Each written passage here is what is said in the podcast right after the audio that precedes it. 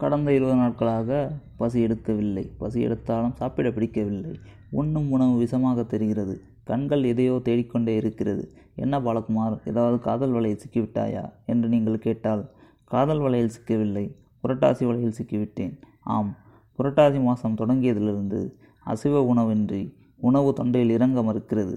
வயிறு பசித்தும் புசிக்க மறுக்கிறது. நாக்கு வறண்டு எதையும் ருசிக்க மறுக்கிறது. வாரம் 1 முறை அல்லது 2 முறை அசைவம் இருந்தால் மட்டுமே அந்த வாரத்தை இனிமையாக கடக்க முடிகிறது. இல்லையென்றால் வாரத்தை கடப்பதற்கே பெரும்பாடாகிறது. அதுவும் ஞாயிற்றுக்கிழமை அசைவம் இல்லாமல் போனால் விடுமுறை நரகமாகி ஆழ்ந்த துயரத்தில் முடிகிறது. மனைவியை கூட பிரிந்து வாழ முடியுமே தவிர மட்டனின்றி வாழவே முடியாது என்று பல கணவன்மாரின் அலுவல். கண்ணியை பிரிந்து வாழலாம், ஆனால் கறிக்குழம்பின்றி வாழவே முடியாது என்று பல காதலர்களின் அலுவல். இப்படி நரகமான இந்த புரட்டாசியை கடக்கும் வேளையில் ரோட்டோரத்தில் கொட்டும் மலைக்காக கடையின் உரம் ஒதுங்க, அங்கு கொத்தும் பரோட்டாவின் மனம் மனதை இழுக்க, பிரியாணியின் மனம் மனதை வருட, நான் புன்னகையுடன் மெல்ல நகர்ந்து கடைக்குள் சென்றேன். அதற்குள் புரட்டாசி எதிரில் வந்து என் புன்னகையை களவாடி சென்றது. 1 மாதம் முன்னால் பொறுமையாக இருக்க முடியாதா? அந்த அளவிற்கு பொறுமை இழந்து விட்டாயா நீ? வருடம் முழுக்க அசைவத்தை ஆசை தர உண்ட பின்னும் அசைவத்தின் மீது ஆசையா?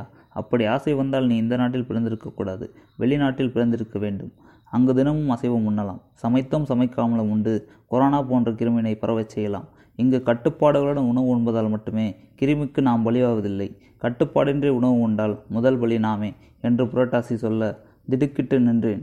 இந்த மாதத்தில் அசைவம் சாப்பிடக்கூடாது என்று ஆராய்ச்சியாளர்கள் ஒரு புறம் ஒன்றை சொல்ல, இந்த மாதம் பெருமாளின் மாதம், ஆகையால் இந்த மாதம் அசைவம் சாப்பிடக்கூடாது என்று ஆன்மீகம் சொல்கிறது. புரட்டாசியும் பலவற்றை சொல்லி சென்றது.